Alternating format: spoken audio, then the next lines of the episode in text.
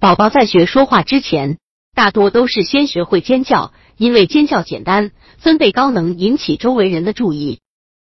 不少爸爸妈妈为了孩子爱尖叫的习惯，头疼不已。有时，安静的家里突然传来一声尖叫，那是宝宝的声音，爸爸妈妈还以为发生了什么事。急吼吼的跑过去一看，宝宝仍自得其乐的玩着玩具，安然无恙，弄得爸爸妈妈哭笑不得。也许一次两次还没什么，但次数一多，爸爸妈妈不仅为这些噪音感到心烦，也不免有些担心：我的宝宝会不会有什么问题？百度搜索“慕课大巴”，下载更多早教资源。六个月的宝宝。他们会发觉，虽然自己的个头小，却能用最大的声音去吸引每个人的注意。尖声叫喊就是一种测试嗓子的最普遍的途径。对他们来说，自己能发出这种奇特的声音是一件相当刺激、相当有趣的事情。于是，在他们想表达什么的时候，就会用尽全身力气去喊叫。如果他们的叫声，成功的吸引了人们的注意，下一次他们的分贝会更高，持续的时间会更长。其实这是宝宝语言表达的一种方式。语言发育是一个漫长的过程，孩子从出生开始就已经在为将来的语言表达做准备了，学习发音，学习对语言的理解，最后才是开口说话。尖叫的原因及应对。一，也许是感觉到寂寞了。宝宝常用尖叫来要求父母的靠近和爱抚。这时，你应该问问自己，是不是忙碌于工作或家务而忽略了对孩子的关注？二，也许是因为情绪的不稳定而显得烦躁不安。这时，你需要做的是积极的回应宝宝的感受。你可以拥抱他，抚摸他，或对他说话。令他安静下来。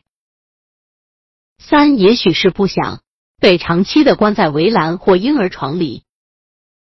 你可以轻轻的把他和他最喜欢的玩具一起转移到别的地方。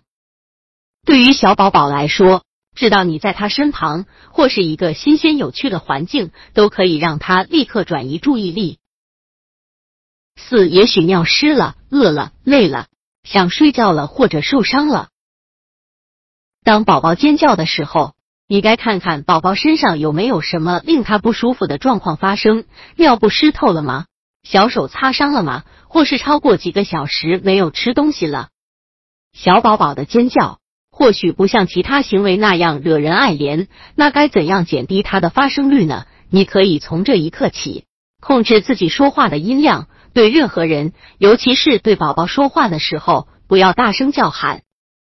我们相信。当宝宝的词汇量有所增加的时候，他就不会再用尖叫来刺激人们的耳膜了。